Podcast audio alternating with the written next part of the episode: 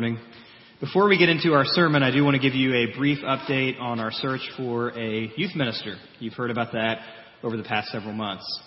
Back in the month of July, we announced that Kenny was going to be transitioning out of the youth ministry position, uh, still serving in a limited role, basically until we found his replacement. Shortly after we made that announcement, we posted the job in multiple different places where we thought good candidates would see it. And we did get some good resumes. We received seven to eight resumes that we thought were overall very impressive. We were very happy with the quality of candidates that we got. We eventually narrowed that down to four candidates who we were particularly interested in. We had dinner with those candidates, myself and several of our elders, got to know them a little bit, got to know their personalities, their interests, their backgrounds. We then narrowed that down to two candidates, and that's where we currently stand. We have two candidates that we've had dinner with. We've had a second interview with one of those candidates, and we have a second interview scheduled for the other candidate this week.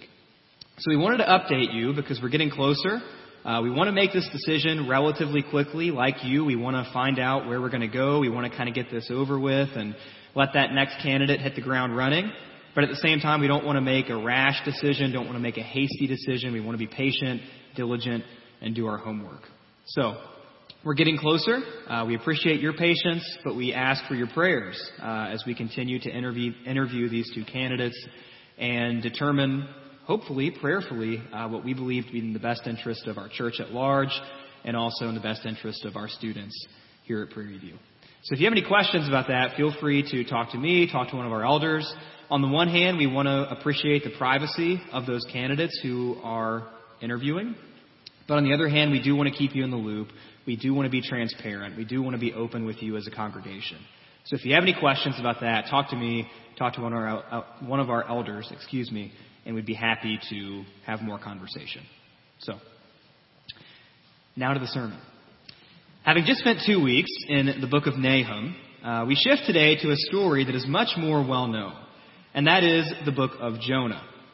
Now, Nahum and Jonah have some important things in common for example. Both are part of the minor prophets. Both specifically concern God's action towards the Assyrian city of Nineveh. And on top of that, the two books are written only about 100 years apart, which in the big scheme of things isn't that much time.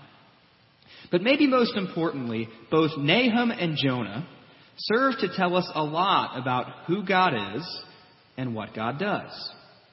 Nahum spoke about the judgment of God, emphasizing that God never takes sin lightly. And as we mentioned, that's not just a quirky Old Testament thing, it's a common theme in the New Testament as well.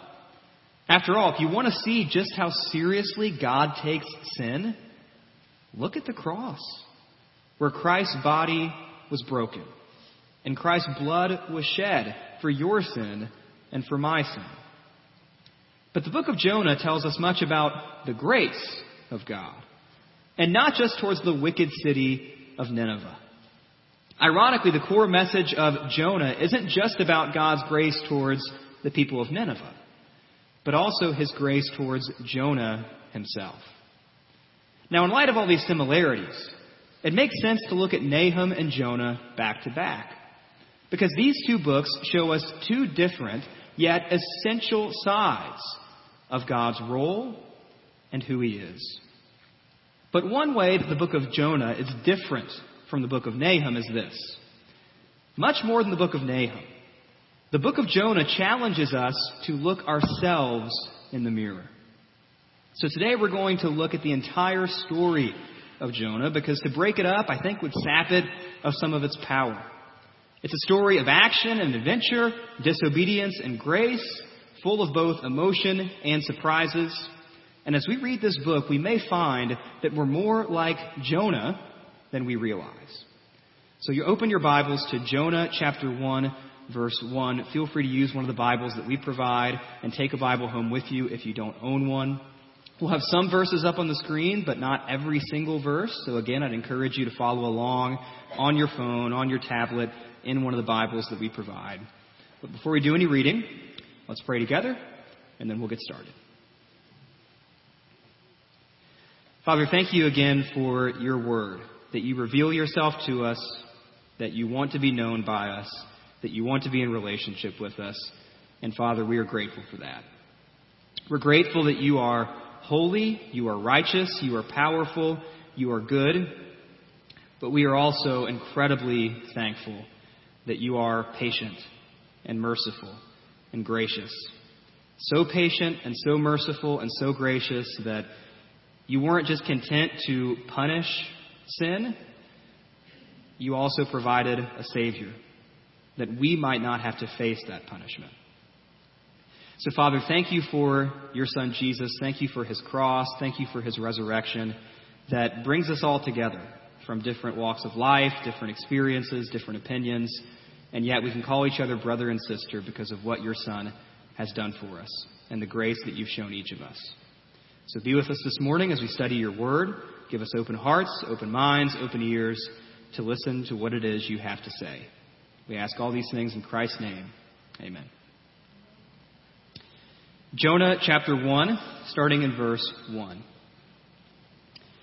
Now the word of the Lord came to Jonah, the son of Amittai, saying, Arise, go to Nineveh, that great city, and call out against it, for their evil has come up before me. But Jonah rose to flee to Tarshish from the presence of the Lord. He went down to Joppa and found a ship going to Tarshish. So he paid the fare and went on board to go with them to Tarshish away from the presence of the Lord. So, as we start our story, we meet a prophet of God named Jonah. Now, almost everything that we know about Jonah comes from this book. The only other Old Testament reference to Jonah is a passing remark in 2 Kings 14:25. But from the little information that we do have about Jonah, we can assume that he's a pretty typical Israelite prophet. He's a messenger sent from God to speak to God's people. That's who he is, that's what he does. But here, Jonah receives a very specific calling from God, a kind of calling that he has never received before. God commands him to go to Nineveh and announce God's judgment against them. Now, this is a pretty big, pretty scary, slightly intimidating task for several different reasons. Reason number one Nineveh, well, they're Gentiles. They're Gentiles. Normally, God sent prophets to speak to God's people, the Israelites, not Gentiles. Why in the world would non Israelites listen to anything God has to say, much less anything Jonah has to say? Why would they listen? Reason number two that Jonah might not be too fond of this calling is that, you know, they're not just any Gentiles. They're the most wicked Gentiles you could possibly find. At this time, Assyria is not as powerful as they would be in the time of Nahum. But they're just as evil. They're just as wicked. Jonah doesn't want to go there. And on top of that, going to Nineveh and announcing God's judgment against them Jonah would have to view that as a death wish. Remember the Assyrians' brutality that we talked about a couple of weeks ago? The heinous crimes they would commit, the violence they were guilty of? Well, Jonah's just the kind of guy that they would not hesitate to burn alive, dismember, decapitate. He's a prime candidate. So put yourself in Jonah's shoes. You receive this calling from God to go to Nineveh. What do you do? Well, Jonah does what many of us would probably do he flees. He directly disobeys God's orders, effectively resigning his position as God's prophet. He gets on a boat, heads the exact opposite direction of Nineveh, west towards Tarshish. Now, again, put yourself in Jonah's head. What's he thinking? How's he feeling about all this? What would drive him to directly disobey God? Well, it's probably a combination of things. Jonah thinks that God may be asking too much of him, unrealistic expectations. It's unfair, it's even unjust to put Jonah in a situation like that. Maybe Jonah's thinking this is a fool's errand. This is just going to be a waste of time. I mean, are people like them really going to repent of their sin anyway? What are the chances? And finally, Jonah's probably just scared. Well, there's actually one more reason Jonah doesn't want to go to Nineveh and announce God's judgment, but we'll talk about that later.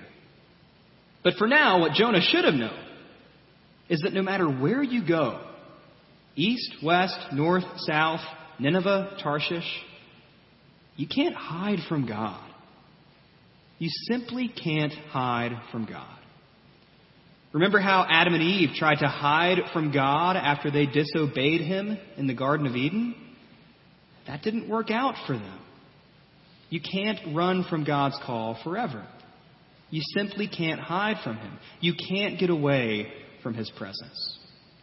Look at how David puts it in Psalm 139, starting in verse 7.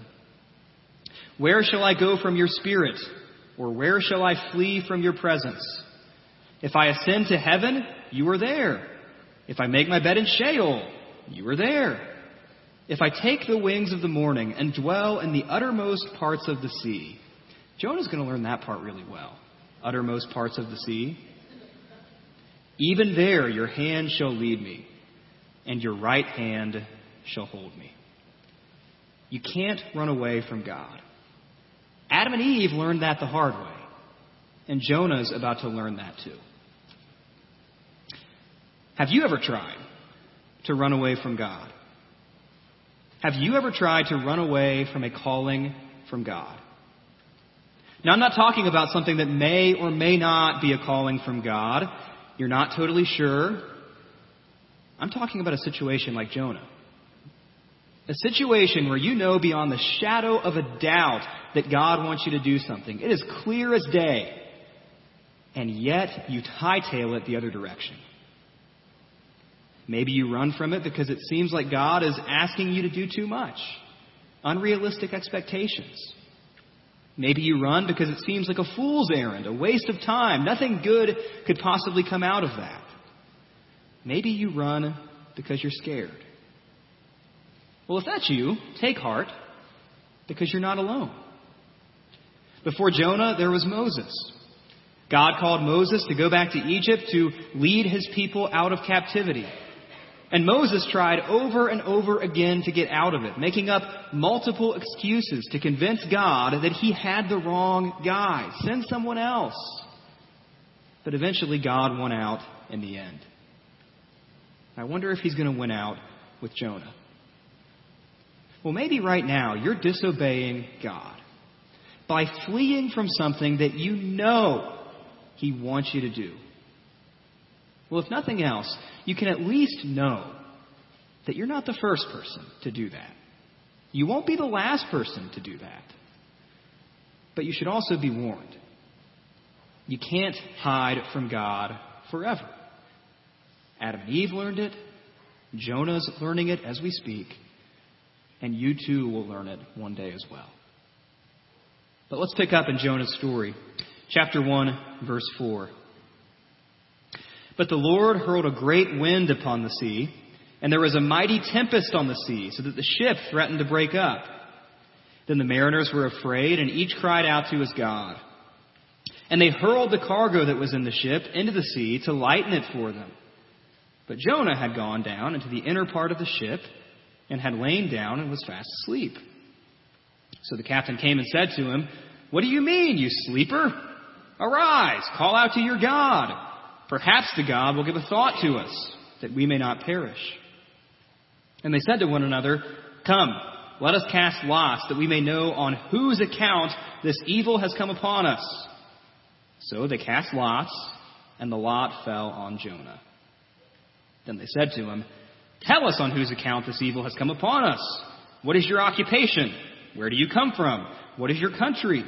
Of what people are you? Jonah said to them, I am a Hebrew, and I fear the Lord, the God of heaven, who made the sea and the dry land. Then the men were exceedingly afraid and said to him, What is this that you have done? For the men knew that he was fleeing from the presence of the Lord, because he had told them. Then they said to him, What shall we do to you that the sea may quiet down for us? For the sea grew more and more tempestuous. He said to them, Pick me up and hurl me into the sea. Then the sea will quiet down for you, for I know it is because of me that this great tempest has come upon you. Nevertheless, the men rowed hard to get back to dry land, but they could not, for the sea grew more and more tempestuous against them. There's your word for the day tempestuous. Therefore, they called out to the Lord, O Lord, let us not perish for this man's life, and lay not on us innocent blood, for you, O Lord, have done as it pleased you. So they picked up Jonah and hurled him into the sea, and the sea ceased from its raging. Then the men feared the Lord exceedingly, and they offered a sacrifice to the Lord and made vows. And the Lord appointed a great fish to swallow up Jonah. And Jonah was in the belly of the fish three days and three nights. Coincidentally, a storm brews at the same time and same place as Jonah's boat. So the Gentile sailors cry out to their various gods for rescue, of course, to no avail. They demand that Jonah cry out to his God as well. After all, any God will do. Any God that wants to step in and save them would be more than welcome to do that. They cast lots, the ancient version of drawing straws, to see who's to blame for this disaster. And coincidentally, the blame falls on Jonah. So Jonah tells the sailors to throw him into the sea. Maybe then God will forgive these innocent sailors, will save them from this storm. And Jonah deserves to die for his disobedience anyway, right? But then, of course, again, coincidentally, a huge fish is swimming close by and swallows Jonah alive. There's some irony in this part of the story if you think about it. Jonah gets on that boat to avoid preaching to Gentiles, and yet that's exactly what he ends up doing. I am a Hebrew. I worship the Lord, the God who created the heavens and the earth and the sea. There's some irony there. And yet, God, in His grace, saves Jonah when he had every right to simply let Jonah drown.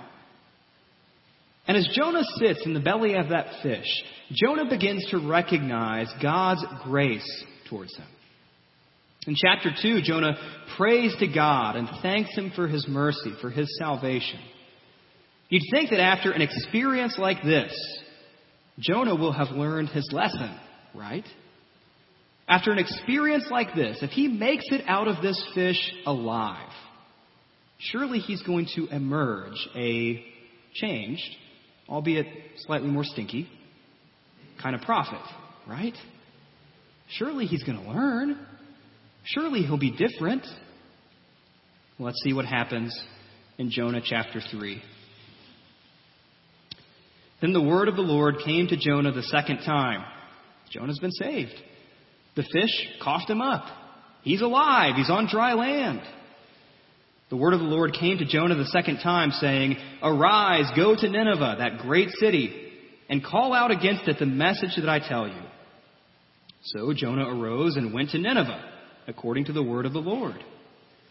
Now Nineveh was an exceedingly great city, three days' journey in breadth. Jonah began to go into the city, going a day's journey. And he called out, Yet forty days, and Nineveh shall be overthrown. And the people of Nineveh believed God. They called for a fast and put on sackcloth from the greatest of them to the least of them. The word reached the king of Nineveh, and he arose from his throne, removed his robe, covered himself with sackcloth, and sat in ashes. And he issued a proclamation and published through Nineveh, by the decree of the king and his nobles, let neither man nor beast, herd nor flock taste anything. Let them not feed or drink water but let man and beast be covered with sackcloth, and let them call out mightily to God. Let everyone turn from his evil way and from the violence that is in his hands. Who knows? God may turn and relent and turn from his fierce anger, so that we may not perish. When God saw what they did, how they turned from their evil way, God relented of the disaster that he had said he would do to them, and he did not do it. So, Jonah is barfed up by the fish. He gets a fresh start. He receives the exact same orders, the exact same call he received last time, word for word. But this time Jonah obeys. And you know, yet again, we see God's grace towards Jonah. We saw it the first time in saving his life in the belly of that fish. And now we see God's grace again because God gives Jonah a second chance to get it right. He gives him a second chance to obey. He could have just sent him home, forever shamed, never to fulfill the role of prophet again. And yet God gives him a chance to obey. So Jonah marches into Nineveh and says exactly what God told him to say Judgment is coming. And any Assyrian who believes Jonah's words would be pretty wise to repent of their sin and turn to God for mercy. And in one of the biggest surprises of the book, and much to Jonah's dismay, the sermon works. It works. The basketful of deplorables in Nineveh actually repents of their sin. They are deplorable people. Even the king himself repents. And God turns from the disaster that he was sending their way. What a surprise. What a story. Who could have seen that coming? Now think about it.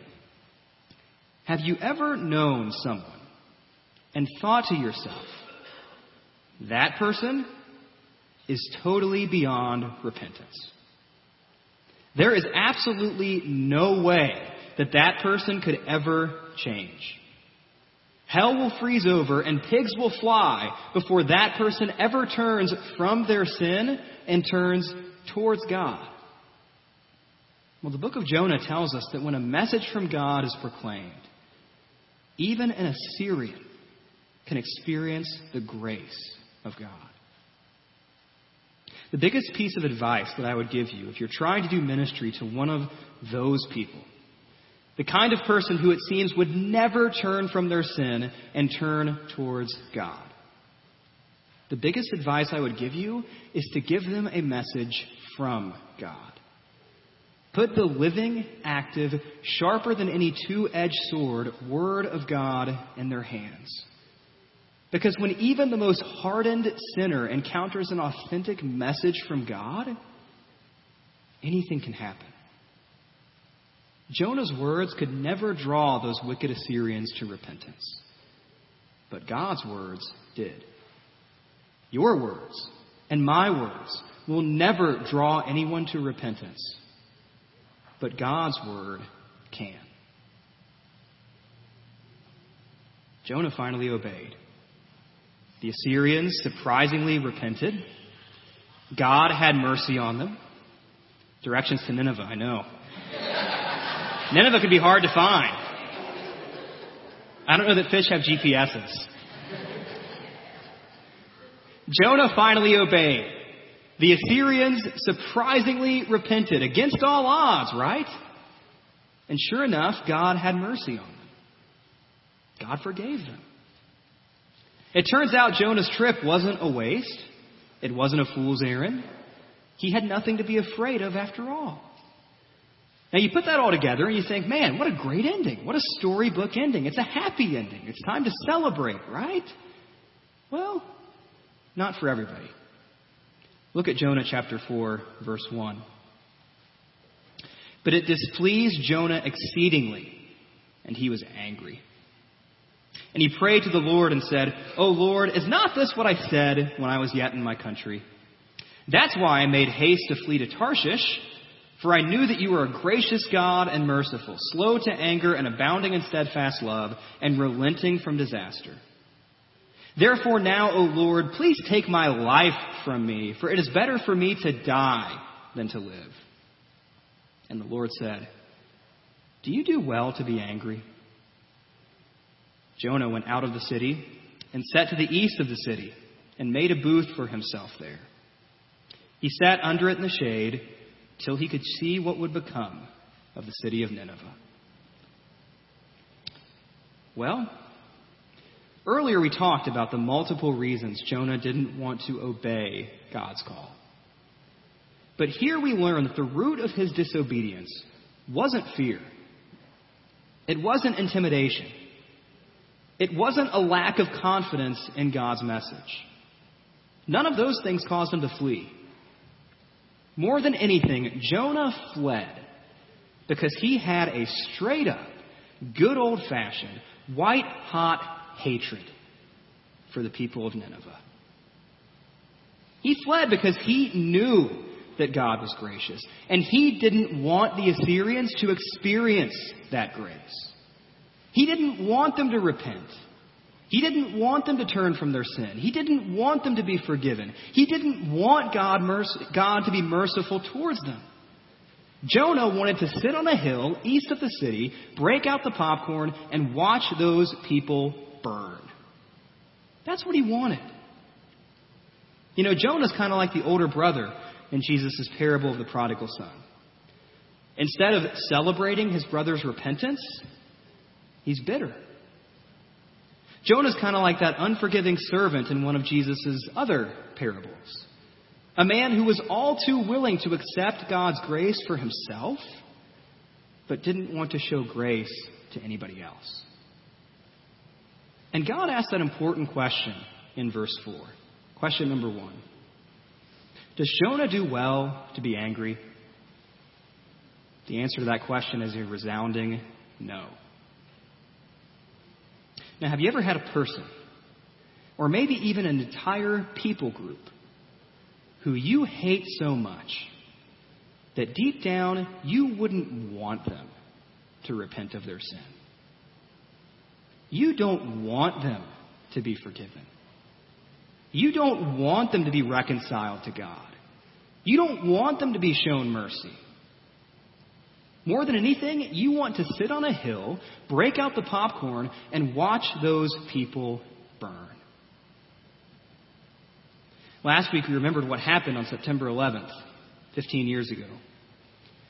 And when September 11th happened, all the violence, all the bloodshed, all the pain, all the heartbreak, at that moment, it became really easy to look at entire religions, entire races, entire regions of the world and hate them so much that you'd prefer we just incinerate them all. That way they don't get the opportunity to hear the gospel. That way they don't get the opportunity to repent. In the words of one failed presidential candidate, you'd like to see if we can make the sand glow. You don't want those people to be forgiven. You want to watch them burn. You don't want them to repent. You don't want them to experience God's grace. You want them judged. Well, maybe those people aren't your weak spot. Maybe those people aren't your Nineveh. Maybe it's the parent who left you. Maybe it's the spouse who cheated on you. Or the man who abused you. The friend who betrayed you. Maybe you have that person in your life who your hatred for them far outweighs your desire for them to believe the gospel. It far outweighs your desire for them to experience God's grace. Well, God has a lesson for people like Jonah. And He has a lesson for people like you and for people like me. Jonah chapter 4, picking back up in verse 6. Now the Lord God appointed a plant and made it come up over Jonah that it might be a shade over his head to save him from his discomfort. So Jonah was exceedingly glad because of the plant. But when dawn came up the next day, God appointed a worm that attacked the plant so that it withered. When the sun rose, God appointed a scorching east wind, and the sun beat down on the head of Jonah so that he was faint. And he asked that he might die and said, It is better for me to die than to live. But God said to Jonah, Do you do well to be angry for the plant? Jonah said, Yes, I do well to be angry, angry enough to die. And the Lord said, You pity the plant for which you did not labor, nor did you make it grow, which came into being in a night and perished in a night. And should not I pity Nineveh, that great city in which there are more than 120,000 persons who do not know their right hand from their left, and also much cattle? Coincidentally, a plant grows up over Jonah that provides wonderful, refreshing shade. And then coincidentally, a worm attacks the plant, killing it. And of course, coincidentally, a scorching wind then beats down on Jonah as he wallows in his own self pity. That's when God asks question number two of Jonah Are you angry because the plant died? Jonah says, Yeah, you bet I am angry. I'm very angry. But then God asks the third question, the rhetorical question of verse 11. And that's when the lesson becomes very clear. Do I not do well to pity Nineveh? Should I not pity Nineveh? 120,000 persons in that great city? When God says that, he exposes the fact that Jonah is a hypocrite for mourning over the death of a plant and yet wanting and willing and desiring the death and judgment and punishment of people created in God's image. He's a hypocrite. In the same way, you and I are hypocrites if we worship God for forgiving our sins but don't like the idea of God forgiving other people's sins. We are hypocrites if we mourn the death of a dog, but celebrate the death of human beings created in God's image, no matter how wicked they might be. So, does Jonah learn the lesson? How do you think he would answer that question of verse 11? Should I not pity Nineveh? Well, the truth is that we don't know how Jonah answers that question. But what matters more than how Jonah answers that question is how we answer that question. I pray that we would thank God for his grace towards us. That we would thank God for his grace towards Jonah and even the Assyrians. And that we would even go so far as to thank God for his grace towards those people that we really want to hate. You know, when God first appointed Jonah to preach to sinners, Jonah refused. But when God appointed Jesus to die for them, he obeyed. Jesus is the source of our forgiveness, our hope, our confidence, and our joy. And the challenge of Jonah and our prayer as we leave today is this that we would be just as eager to extend God's grace to others as we are to receive it for ourselves. We pray that even those people who our gut tells us we should hate would find the same forgiveness, hope, confidence, and joy that God has given us through His Son, Jesus Christ. And be careful as you pray that prayer that we would learn to extend God's grace to other people. Be careful because you may find that God even wants people that you hate to experience His grace. And taking it one step further, God may even want you to be the one to tell them about His grace. Let's pray.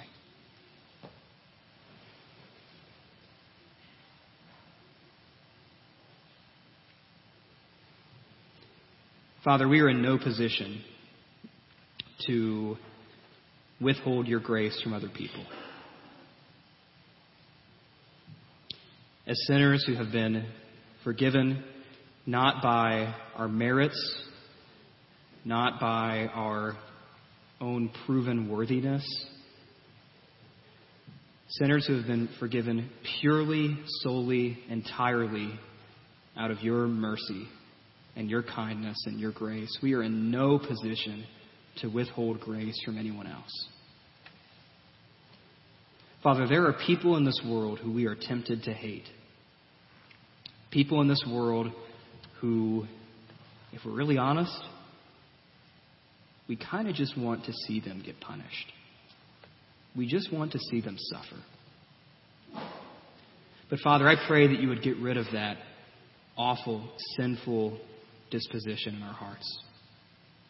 That you would eradicate that from our hearts and from our minds. That we would learn to love as you love. We would learn to show grace as you show grace. And as you've already shown grace to us by calling us your children. Thank you for the book of Jonah. It's somewhat encouraging. It's somewhat, I don't know, maybe a little comforting to read about someone in the Bible who didn't get it right. Because we don't get it right either. And yet you still use Jonah. And I pray that you would still use us.